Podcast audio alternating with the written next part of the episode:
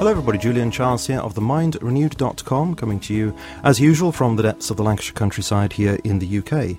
And today, on this 14th of April 2016, I'm pleased to welcome to the programme David Haggith, aka Knave Dave, of the Great Recession blog, which can be found at thegreatrecession.info, which has the tantalizing strapline, I'll quote this economic predictions, news, insights, and humour for the Great Recession. It's been a great recession for a few, end quote. And I, I, just can't resist actually sharing this quote from the blog's front page.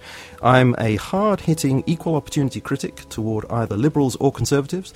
None of our political parties have the vision to make the corrections our economy needs, and our windbag economists have proven worse than weather forecasters in their economic predictions, so I readily take them on. So I'm delighted to welcome you, Dave, for taking us on today. Thanks very much for coming on the programme. Well, thank you. I don't know why you'd be delighted to welcome a rascal like that, but uh, it sounds kind of rascally. yeah, but it also sounds like it's going to be fun, you see, so that's what I have in mind. But maybe I'm wrong. Maybe it's going to be an horrendous experience. I've tried to make it fun all along as I go after these guys. Yeah. Well, I, am really very grateful for you coming on because you've had to carve out some of your time in the middle of the working day to talk to us. So, I, you know, thanks for agreeing to do that. And I guess I came across your blog when I saw one of your articles flagged up at lewrockwell.com. Um, it's actually going to be the article that we're discussing today, and I dutifully followed that link and began to read some of your material, and it did impress me. I, you seem to have your finger on the pulse of what's going on in the economic sphere, and uh, obviously particularly centered in the US. And I like your way of explaining things because of your clarity and, as you say, your your sense of humor, which does come through um, it's great to be reading something that's quite dark in, in, in, some ways, and then suddenly you see the humorous side of it at the same time. You got to have a little humor in there to numb the pain, right? exactly right. So we're going to be talking about this cashless society war intensifies during the global Epocalypse. That's the piece that um, I first came across, and that of course raises questions in itself. What's the war? What's the Epocalypse? But we'll leave that just for the moment. Can we start? With just a bit about you and the blog. Could you give us a kind of brief introduction to the Great Recession blog and tell us why you set that up in the first place? Well, for anybody that uh, saw the movie The Big Short back in 2007, there were a handful handful of people who saw that a great collapse was coming, and very few people believed them. Um, I was not one of the wealthy crowd like those who who saw it coming and profited off of it, but I did see it coming. I was working in property management, and um, I could just get glimpses of it through my conversations with realtors and others here in the United States, um, real estate agents, that things were really falling apart. And I began to put the pieces back together, and I became absolutely convinced that the economy was going to crash within about six months. And so in December of 2007, I told my wife, you need to tell your family. We had, they had a small estate that they had been holding on to for about five years just because it was appreciating so much in value as U.S. real estate prices were climbing so fast. I thought, let's just hold on to it and then, you know, sell it way down the line. I said, you need to push them to really sell it now. I mean, even if you got to get tough about it, because this real estate market is going to crash. And I think this is going to be a crash that's so big, it's going to take down the banking system. It's going to go beyond the U.S. real estate and beyond the U.S. banking system. It's going to take down, you know, other banks in the world. It's going to bring down the entire global economy. This is looking to me massively huge. Hmm.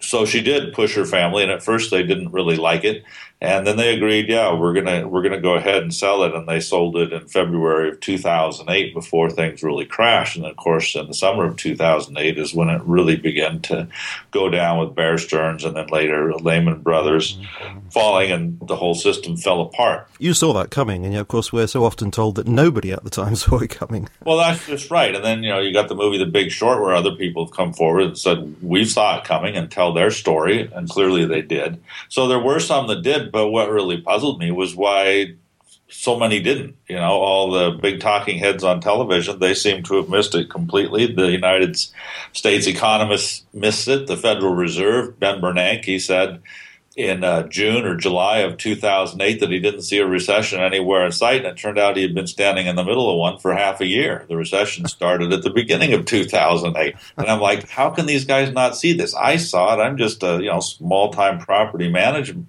manager at that point.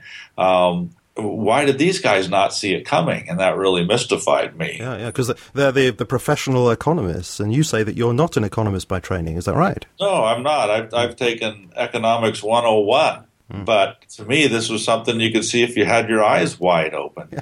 And uh, just understood basic economics. Mm. Then I saw how they were going about fixing it by bailing out all the banks, and I thought, well, this is horrible. I, I need to start lampooning this foolishness. So I started writing for, I've been writing for a number of years on other subjects. I started um, writing on economics at that time for a few newspapers in the United States and just basically doing lampoons of things the Bush administration and the Federal Reserve were doing to bail out bankers who should have, by all means, been put in jail. And instead, they're walking away with, you know, massive bonuses that are made bigger because they made their banks fail. Sort of like to be, you know, really rewarded as a banker, you got to be good enough to crash a major bank. That takes some special skill.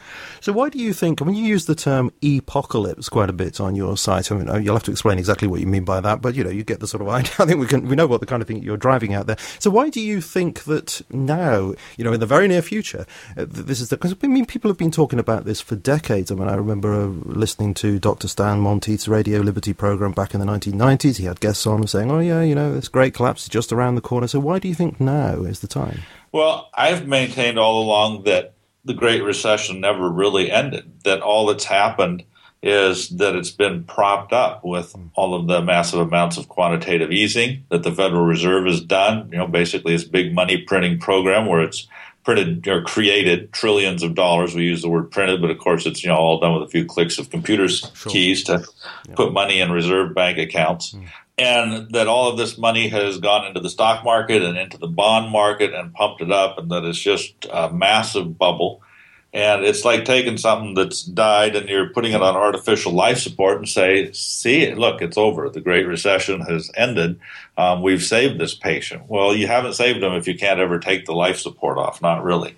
And so I've maintained all along that as soon as the zero interest rate policies and the money creation program stop, we're going to go right back down into the same recession we started in. Only it's going to be so much worse because we've created this massive amount of debt and we've accomplished nothing with it other than temporary life support. We didn't repair what was wrong inside the patient. We just kept the patient alive. And, you know, now his organs have been decaying inside for another seven years. Well, we did nothing about that. We take off the artificial life support. It's going to be that much worse. Mm-hmm. So I refer to I needed a word for what we what are we going to call this second dip of the Great Recession because I think it's going to be far bigger than what we saw the first time around, though it will take quite some time for it to develop. And I came up with the word Epocalypse because it's you know it kind of embodies the concept of an apocalypse. It's got the E for economy. It's epic in scale, so it kind of pulls together all those sounds. So I thought it worked. Hmm. I found out it had been used in the Y2K bug days for referring to an electronic apocalypse, oh. but it never caught any currency there. And uh, so I thought, well, it's time to recoin it and reuse it again because I need something to put a handle on this that people can use to talk about it. And the kind of funny thing was is that uh, almost right after I coined the term, I discovered it being used in Forbes magazine in Ukraine. And it was the um, cover article talked about the Epocalypse and quoted my article where I had generated that term. I couldn't read much of it because it was in Ukrainian, but I ran it through Google Translate and you know discovered what they were doing there. It never came out in the U.S. version of Forbes, so I thought, well, that's interesting. You start something here, and it becomes much bigger as apocalypsis in uh, Ukrainian. and of course, uh, as you say, half of it is the apocalypse. So really, that's the idea, isn't it, of a of an unfolding, a, a revelation of the true state of affairs and a sense of judgment about it. So it all fits. Um, can we turn to the substance of your article, which, as I say, is called uh, "Cashless Society War Intensifies During Global Epocalypse"? Now, in that piece, you talk about a war that's being waged by the central banks against this great recession. And you say that the elimination of cash is actually part and parcel of that war. So, could you explain for us what the war is and how the desire to get rid of cash on the part of governments and banks is actually part of their strategy in that war? Well, you know, what's been really interesting to me is when I was a child 50 years ago, I remember my mom listening to these to me, even at the time, it seemed like old fashioned radio station with these old radio preachers, and they were talking about how the book of Revelation refers to, you know, the mark of the beast, and there would be a time coming when nobody on earth could buy and sell without becoming a part of the mm-hmm. beast's economic system and having the number on their somehow on their forehead and their hand. And people saying clear back then that this would mean going cashless, and even back then speculating that somehow it would be electronic. And you know, electronics were barely getting going at that time. They just invented the transistor radio a few days before. So, at the time, that it was really reaching forward. And now here we are in a day where it's being talked about commonly by major economists that we need to go cashless. Mm. You know, I've seen articles, particularly this in the last six months, I would say, coming out in magazines like uh, The Economist and Financial Times, major economic magazines pushing for going cashless. People like, um, oh, former Harvard professors, uh, and just a variety of people writing articles. You know, Larry Summers stating that uh, we need to uh, get rid of the hundred dollar bill hmm. because it's used so much by criminals because it's so convenient for moving a lot of money. And I think to myself, really? Is that why you're writing this? Because that doesn't make any sense. It's used by criminals. Well okay you're going to get rid of the 100 and then you're saying you know it'd be much harder for them to do business with 20s because they'd have to carry around wheelbarrows full of cash for the kind of stuff they're doing. And i think that's just utter nonsense. Are, are criminals going to stop being criminals because they don't have $100 bills to use? Oh gee it's not convenient anymore. We'd now have to trade in diamonds and gold i guess so I, I just find it hard to believe that that's really the concern that we want to get rid of cash because it'll make things harder for criminals. I think the greater concern is we want to get rid of cash because all of the Federal Reserve's programs to try to bring recovery from the Great Recession have obviously, well, obviously in my mind, failed. And you know, the next step that several countries have already taken, like Japan, is to go to negative interest rates, where instead of just going down to zero, now they're going to do a whole different idea. You know, zero saved you money, but negative interest rates that doesn't save you more. That costs you money. What they mean by that is put your money in the bank, and then we're going to charge you interest for every day you keep it there, so that you're more inclined to move it. Well, you know, if they do that, then naturally you want to take your money out of the bank and stick it under your mattress at that point because you know it's a guaranteed loss. So they can only go so far with that. There's a convenience factor where, yeah, people may be willing to lose a little money to keep their money in the bank just because it's hard to go out and buy things uh, without checks, you know, or without a card to use. So for convenience, they might do that. But if they up that negative interest too much as a way of trying to accelerate the movement of money in the economy, then they know you're going to take it out of the bank and you're going to bury it in the backyard or you're going to put it under your mattress or whatever. And that's where hundred dollar bills come in handy because you know you don't want to have to try to figure out how you're going to hide two sea chests full of cash in your little apartment. But in hundred dollar bills, you can surely find a place to stick a little purse of money away. And so I see that as being the greater aim is so long as cash is available, whether it's the hundred dollar bill or not, as long as any cash is available, people can move their money out of the bank. Getting rid of cash in the government's view and in the Federal Reserve's view and other central banks' views, allows the banks to manipulate the economy more. They believe that they can accelerate the economy and that they know what's you know best for everybody's good. And the problem is they just can't get you, the consumer, to loosen up and start buying more stuff. Well, if they charge the negative interest, they can push you to buy more stuff. So if they can get rid of cash, you don't have an alternative. Then you got to keep your money in the bank. So they got to get rid of cash so that you have to have your money at the bank, and that puts you 100% at their mercy as to what they're going to do with your money. You know, if you don't spend it fast enough, then they will take it away from you in the form of negative interest. And we have the same call by uh, Mario Draghi of, of, the ECB. Yeah. We've got to get rid of the 500 euro note, and presumably that's for the same reason. For the same reason, I think. And then you see a number of, you know, the Scandinavian nations that have moved towards being cashless already. Mm they've made significant strides in that direction to where I'd say most of them are probably 80% cashless. So it's becoming popular. And I tend to look at things in terms of, of trends. And I think, okay, what happens when you have an economic collapse that's obviously global, as the last one was, and as it appears we're moving back into by just about any measure you look at? Where do governments look and where do people look for answers when they find out, well, gee, when this central bank raises its interest rates, it hurts that central bank and vice versa. And then we wind up in currency wars between us and trading wars.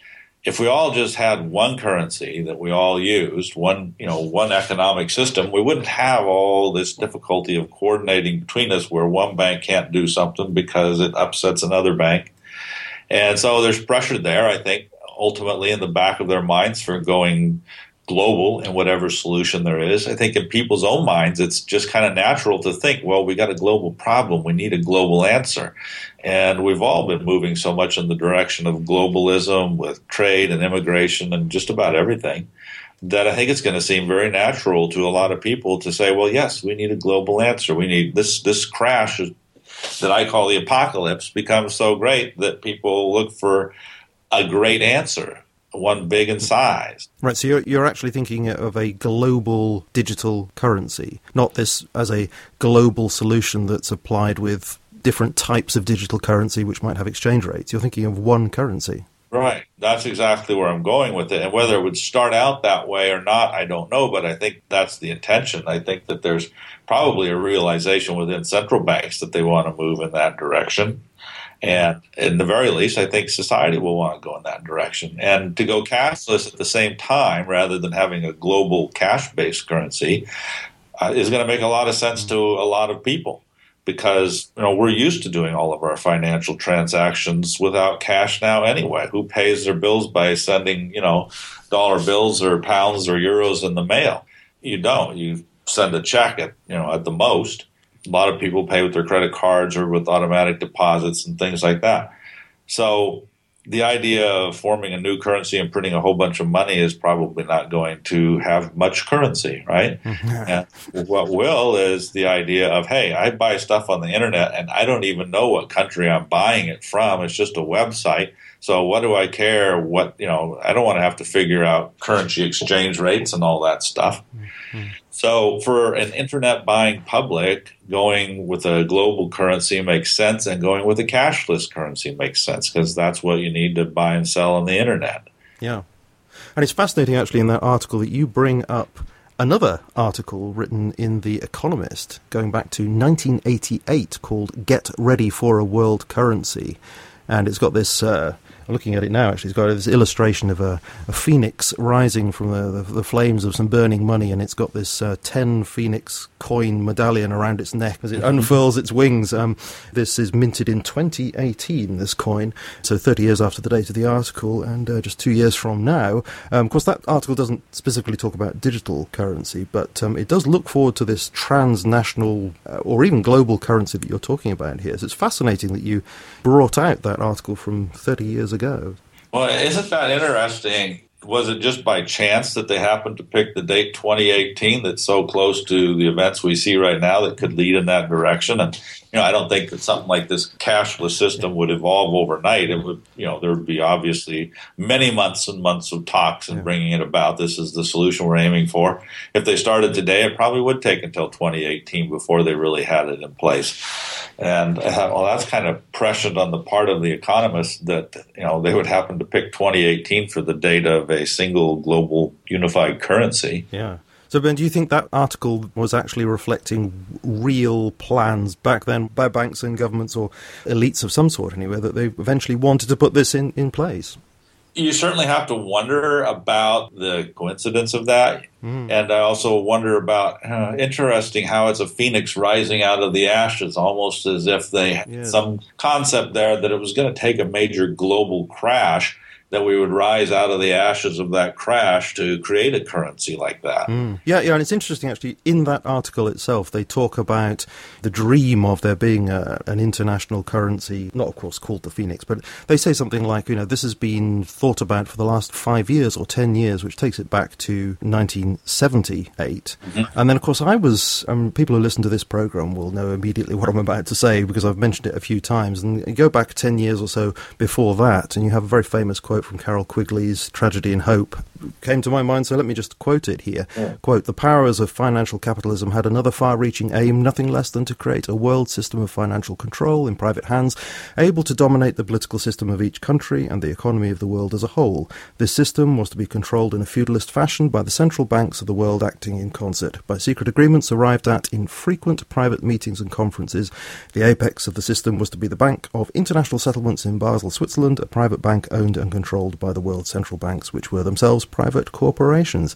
So that's back in 1966, and that fits very much with that whole vision. Amazing insights some people have like that. You know? it is. It um. I think of George Orwell as well as and his 1984 and the Big Brother government that's spying on everything you do, and then you look at what happened under the Bush administration, where all phone calls and all emails were recorded, you know, that were sent all over the world. So if the government ever needed to find out what you said or what the Prime Minister of England said, um, they could go back and find find that phone call if they needed to and, and find out. Yeah, it's almost as if they were fans of George Orwell and thought, oh, that's a good idea. Let's actually bring that about. yeah, exactly. The stuff that we were horrified, they're like, oh, that is good. Let's go with that. You know, and we live in a time where we're now seeing that happen. And to see how people gave up those liberties they had, those, you know, freedom from being, you know, search and freedom from search and seizure without a search warrant to do it, so as the federal government says you're a terrorist, they don't even have to have a search warrant anymore. So here in the United States, that's a breach of your constitutional rights, but there are very few people that seem to care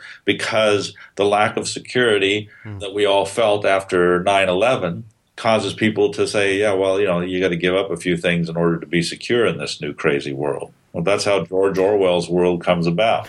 Yeah. Um, with the cash system, then, I think it would be the same kind of thing. If there's enough insecurity, then people will give up the liberties or the protections that they have in order to have that sense of security. And that's why you know you need to have the whole economic system crash before you can come up with uh, a solution that people will accept.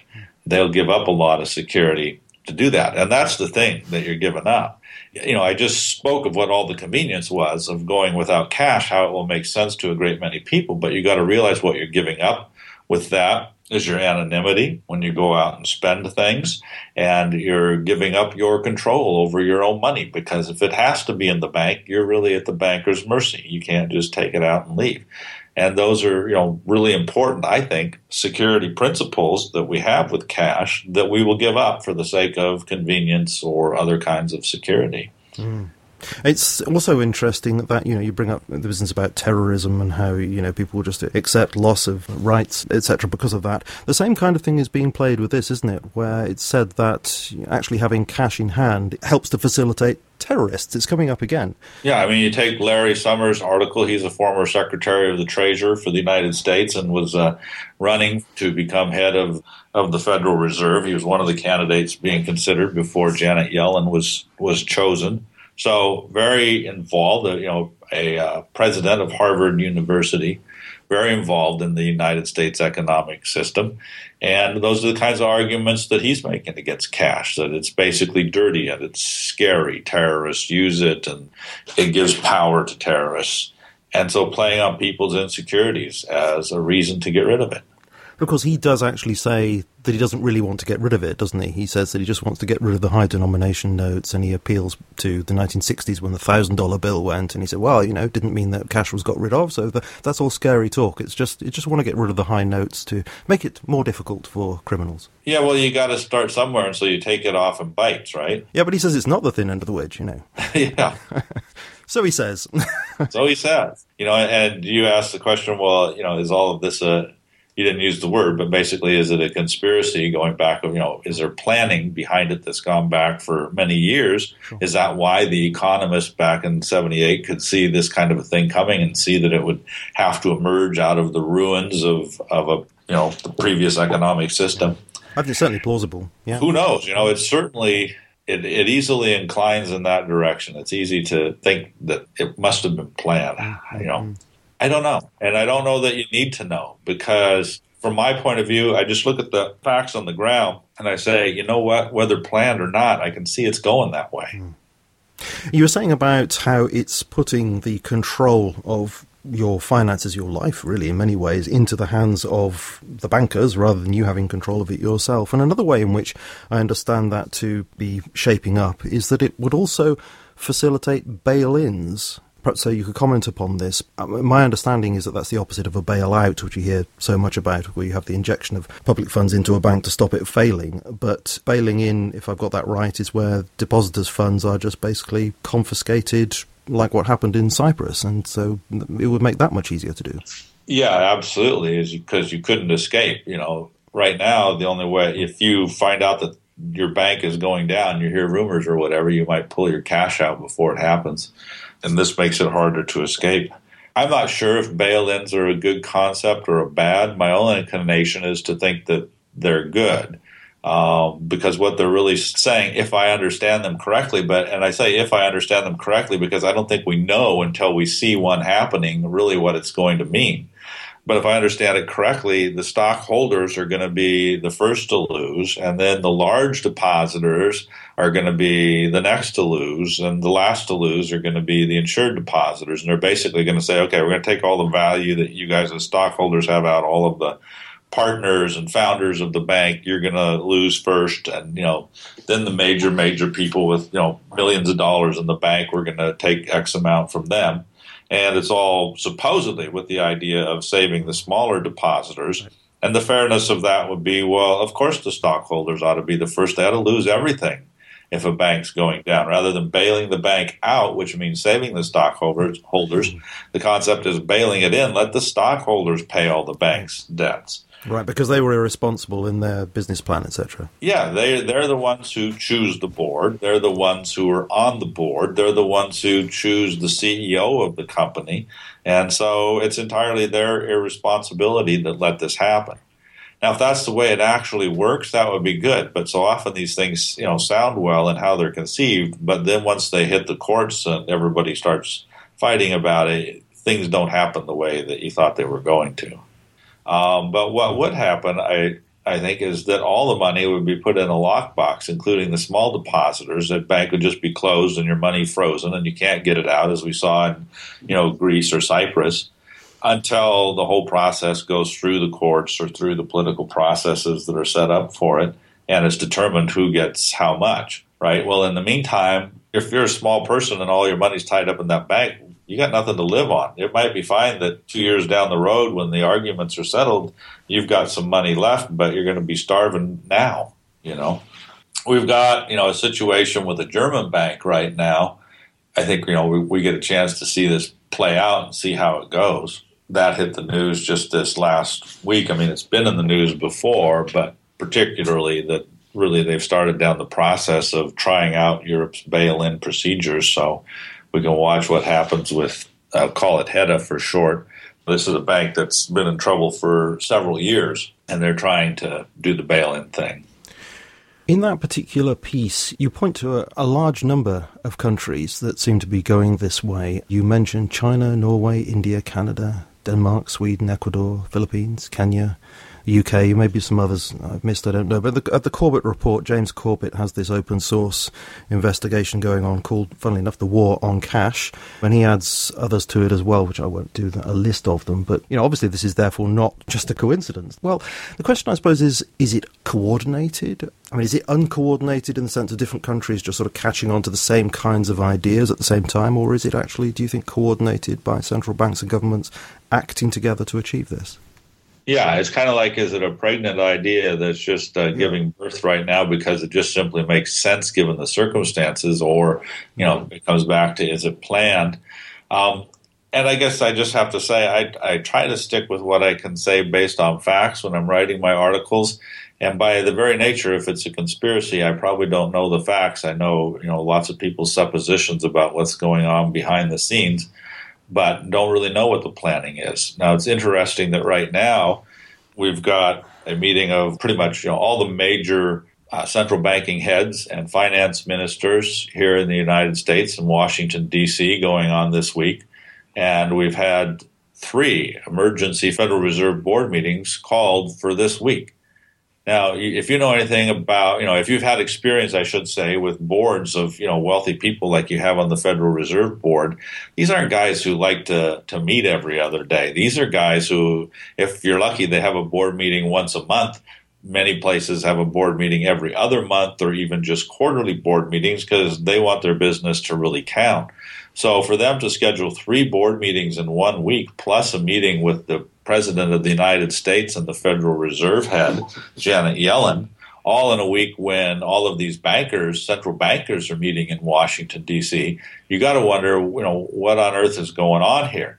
The last time the president had a meeting with the head of the Federal Reserve was back in November of 2014. That's quite a long time ago. Mm. And this time they even called the vice president into the meeting. They don't usually do that, have the president and the vice president meet together unless it's, you know, some very critical matter because you kind of want to keep them apart for security reasons. If something happens to one, you've got the other one. So th- this is your latest article, isn't it? Yeah. And that, that's the one in, w- in, which you suggest, I mean, you don't know, as you say, but you suggest that they might be doing this in order to figure out actually how to delay the onset of a, a major collapse. They can see it coming. and uh... Yeah, that for all of that to be pooling together in the United States right now and to be having that many emergency closed door sessions of the Federal Reserve Board of mm-hmm. Governors in one week raises a huge red flag of what's going on here. You know, they, these are such exceptional meetings. And so, is there planning involved in how we're going to come out of some state of ruin? Or is there concern that we might be going into a state of ruin? Why is the president meeting with the head of the Federal Reserve? We try in this country to keep the president or, or the chairman of the Federal Reserve and the president of the United States somewhat apart and say, you know, the president of the United States should not be influencing the banking system. And that's kind of sacrosanct ground, so much so that when they decided to have this meeting with the president, the White House bent over backwards to say several times the president of the United States is not meeting with Janet Yellen in order to try to influence Fed policy. He's just meeting to compare notes. Right. Which notes? yes. really? Has a once every two year meeting that uh, and includes the vice president, and we're just meeting to compare notes and you know that it's such a sticky thing that you have to bend over backwards to explain that he's not meeting to do anything really important. Indeed. And you, you, you suggest that uh, maybe it's to push this off until after the US elections, isn't it? So that uh, make sure that the establishment people stay in office. Well, that's one of the things I've certainly said as a possibility because I said that we were going to go, you know, start crashing into this Epocalypse um, right after December 16th that you'd see the stock market at first bounce up when the Federal Reserve ended its its uh, zero interest rate policy, and that then you'd see it round off, and then you'd see it crash into this enormous hole and fall off a cliff. And that's exactly what it did. For you know, right at first, it, it went up because the people who have you know been driving the bull market were euphoric. Hey, the Federal Reserve ended zero interest rate policy, and the sky didn't fall like everybody said it was going to. So you know they go a little crazy and crack out the champagne bottles for a couple of days, and the stock market goes up, and that's what they said it would do. And then they kind of look around and they start thinking you know, a little more carefully about this, and enthusiasm tapers and it rounds off downward. And then after a week or two, boom, over the cliff. And that's exactly what happened. And then we get this rally that's taken things right back up almost to where they were. And I asked the question, well, you know, is the federal government going to work hard to try to make sure that whatever crash has just begun in January, we had the worst January in the history of the stock market, even you know worse than any January during the Great Depression. Does this mean nothing? It's all just that's it, and now the market's recovering, or is there work going on behind the scenes to do the best to prop this up because Obama wouldn't want this to happen on his watch. It's certainly not going to be good for Hillary, who has basically, you know, aligned herself with his policies. And it's certainly going to, you know, destroy his legacy. If his legacy is he wants to be the president who brought the United States to recovery from a financial collapse, who inherited a disaster from George Bush and he helped save the day surely he's going to do something about it. So is that the notes he's comparing with Yellen now? Did they see that their recovery isn't going to work and that they got to tr- try something more? So, you know, the White House did say after the meeting had happened that, well, you know, the president talked about the future direction the economy may be going and, you know, stuff like that. Well, you don't just talk about where it may be going. I think what you do is you say, you know, the president doesn't really have to try to influence Fed policy as indirect the Fed, I think the Fed pretty much doesn't want Donald Trump or Bernie Sanders to win in the U.S. election because they both hate the Fed. So the Fed has its own reasons to want to make sure that things don't collapse right now because both of those two candidates are saying they're going to collapse. And the last thing they'd want to see is for them to be proven right. So the Fed, for its own reason, wants to, you know, do something to save the day if we're in fact in big trouble. Yeah. And the president, for his reasons, wants to. So the president could truthfully say, I'm not meeting to influence the Fed. No, what they're meeting for in that case is to coordinate their efforts to make sure that what they both want to do in their own best interest works. yes, good point. And do you think there's a possibility that they think that maybe if it can be held over until after the election and say perhaps Hillary Clinton would be a good person to uh, control the situation if that were to happen. Rule with an iron fist. Yeah, and not only that, but if then somebody like Sanders or Trump does get in, it gives them a good scapegoat too for when it all crashed and say, like, see, we told you the whole Wall true. Street was going to go down if we put Trump in charge, and there it went. Right. That didn't take long, did it? Heads I win, tails you lose. Exactly. Yeah. And that's why Donald Trump says, well, and I don't like the guy. I mean, he's a bombastic buffoon, but you know he says a lot of the right things, and he's the only one saying it because he's not. You know, he's kind of anti-establishment, and the establishment can't stand what he's saying. Um, sort of leaves me without a candidate. I'd hate to vote for someone with an ego like that, but I'd hate to vote for any of the establishment. So. um, I mean, going back to the concerns about uh, you know privacy, power over your information, that sort of thing. I mean, do you think this would have consequences for dissent? I mean, a lot of the discussion is assuming that the state and the banking system is benign, but it seems conceivable to me that with the limited scope for people to carry out transactions outside of the system, then it would be very easy for governments to, say, switch somebody's money off, a mm-hmm. protester, for example, or virtually erase somebody's digital life. I mean, we're giving over, it seems to me, almost total power to this system. Oh, yeah. And they've already done that in some ways. The IRS Internal Revenue Service already has the right to shut down bank accounts of people that they think are, you know, in arrears on their taxes, and, and they've done that sometimes to people who it turned out they weren't. And they've wind up causing businesses to collapse because they shut them down economically, froze their bank accounts, and it turns out they hadn't done anything wrong. There's been some interesting court cases on this where the IRS has lost in the last year or so. Now, maybe those are just mistakes. Maybe that's you know a, a, government collection agency really believing this person's a criminal and shutting them down. And oops, we were wrong. You weren't. But this is what happens when you have the power to do that before a court case happens. Now, I can understand why they have that power because, of course, if they're dealing with a real criminal, and uh, you know, most of the time they think this is people who are money laundering and drug lords that they do this to and they do it on the basis of how they see money moving in increments. That they see, you know, every day you're moving another thousand dollars, another thousand dollars. Um, then that's where they jump in and shut you down because they think, well, you know, you're moving these small bits of money and we think you're laundering it. Well, no, some people move small bits of money because they're a small business that doesn't have a lot of bits of money to move, but they've got cash coming in the door every day that they got to, you know, put in the bank and transfer to other banks and stuff like that. So they don't always make the right choice. So if you can have a government agency that can shut you down even when it's you know for what they think is the right reason, well, how much more so if you've got a government where you don't have cash that you can get out of the bank, they turn off your bank account all the easier. Maybe they would shut you down if they don't like what you're saying and find a reason for it. Yeah. Right? Yeah, absolutely. And then you would be left in a situation where you could just basically barter there's nothing else you could do, presumably. I mean, I was speaking to Patrick Wood a few weeks ago, and he was saying that you know local currencies will probably be outlawed for the same kind of reason. You know, oh, it's only criminals who use local currencies, etc. So, so what means of exchange would there be? There would just be barter. That's all that would be available. Yeah, and that's very hard to survive in that kind of a system. Mm. You know, it all sounds good. Well, yeah, we'll all have goods, and we'll do a barter system to survive, but that's going to be really rough. So, I mean, what, what do you think? Should our response to all this be? Is there any way that you conceive in which we can fight back about this? You know, in the way that we actually behave now, can we sort of steer the system away from this totalizing policy that seems to be shaping up? Well, you know, I wish I had an answer for that, and I don't really. My answer to people has been, you know, do conservative moves that provide you with as much uh, safety and maneuvering room as you can right now my wife and I, we own a farm. Well, that's good because, and that doesn't work for everybody. I'm certainly, you know, that's, that's just an answer that fits for us because it does give us capacity to grow things, trade things if we need to, and support ourselves with our own food. But we mostly own it because we like a farm. Hmm.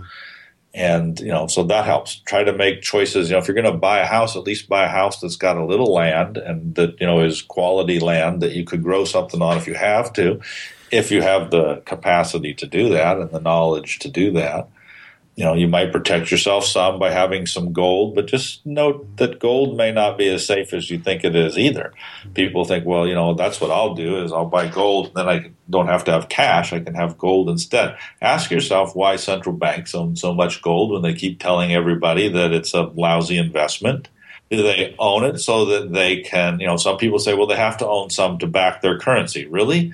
Gee, the last time the Federal Reserve actually gave somebody gold in exchange for their money, I think, was back during the Great Depression. Do you really think a central bank is going to use gold to back their currency so that if you come to the bank window and say, look, I want gold, they're going to give it to you? Yeah, well, well couldn't there be a, a move uh, to just confiscate gold all over again? They could do that again, too. That's what the federal government did in the Great Depression under Franklin Roosevelt. So you could have your gold confiscated. Mm. But also, why do they own the gold? Well, there's only one reason I can see for them owning the enormous amounts of gold they do, given their how much they deride gold and seem to despise gold. It's certainly not to back their money so that they've got, you know, some gold they can give you if you need it. It's got to be to protect their currency. Their currency is a proprietary product that they have a monopoly on. So you can't do any business in the United States basically without the Federal Reserve's currency. And who owns the Federal Reserves? The major national banks. Um, that's the way it's set up. They form their own reserve banks in their own region, and then that reserve bank puts a governor on the board of the Federal Reserve.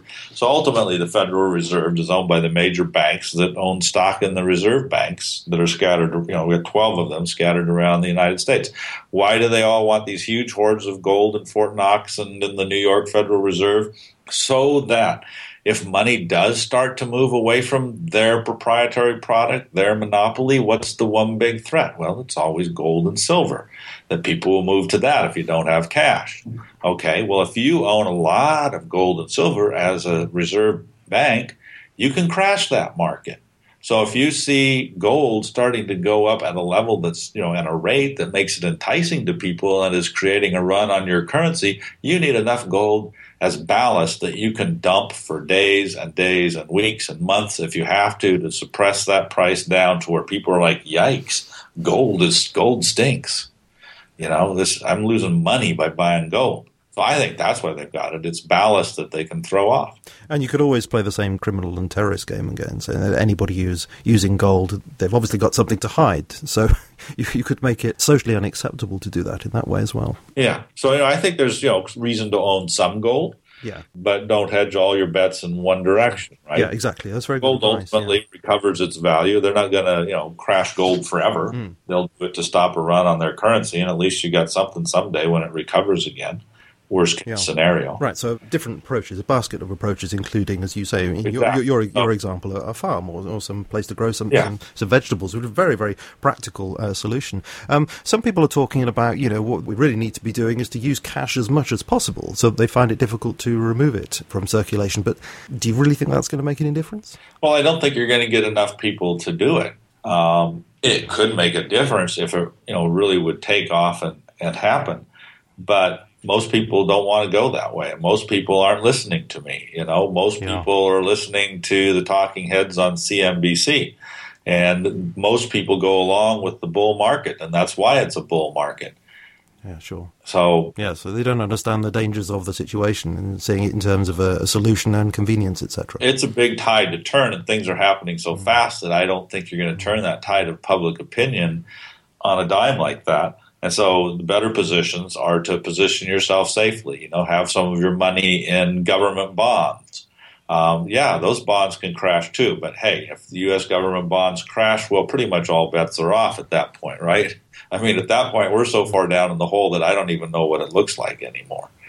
I put some of mine there, and I'm not giving particular financial advice to people, but I'm just saying this is what I've done. You know, I've put some in bonds, and I haven't bought gold, but some people would, and I, I can see a point in that. And certainly land, practical measures and the biggest thing I'd say is going to be your friendships and your relationships that you're going to need to help survive. Absolutely. So resources in every sense, um, wealth in the in the, the, biggest sense of it, and so spread this as yeah. widely as you can. Be as we need to be as creative as we can in thinking about the wealth that we have in every sense of that wealth, and spreading it as widely as possible, so that it's difficult for a, a unified system to control absolutely everything about our lives. I think that's very good advice indeed. Um, so, I mean, thank you ever so much, David, for coming on the show. You know, it's, it's not a pleasant thing to talk about, uh, but I think it's a very necessary thing to talk about because this is coming along. Your, your article makes that very clear. And uh, it's happening right across the globe. There's so many examples of people talking about this in various countries all over the place. And uh, so I'm very grateful for you coming on the show. Could you remind people how to find your website and just briefly what it is you actually supply on that website? It's called thegreatrecession.info. HTTP colon slash slash thegreatrecession.info. And, you know, it's basically my commentary on what's happening in the economy. That's pretty much what it supplies is I'll write one to three articles a week picking up on the biggest things that I see happening and what I make of that. And you very kindly allow people to sometimes use your articles. You say as long as there's a, a link back and a byline. Is that uh, something that you've recently started to do, or have you always had that approach? You know, I held it a lot tighter at first, and that's not always the way to go. Mm-hmm. I just had only my own articles on my website, and I didn't really let hardly anybody use them uh, there was one other site, the Economic Collapse blog, that I sometimes gave some to. And then I just decided to loosen the reins up on that and just put them out there and say, you know, just give me a link back. You don't have to pay me for them, whatever. And found more and more people interested. And the important thing is getting the word out, and that gets the word out. And you know, now maybe there's fifty thousand readers for one each article as it comes out. And when I was holding it close to my chest, maybe I had 500. Wow. Yeah, it made a big oh. difference. Yeah. Yeah. Well, just before we close, are there any other websites that you would recommend people to look at to find out more about what's going on economically and politically? Um, well, I do like the Economic Collapse blog, uh, Michael Snyder's site. And mm. uh, I read Zero Hedge a lot, mm. and some of my articles sometimes appear there. And uh, let's see, another one I like is David Stockman's uh, website, uh, Contra Corner.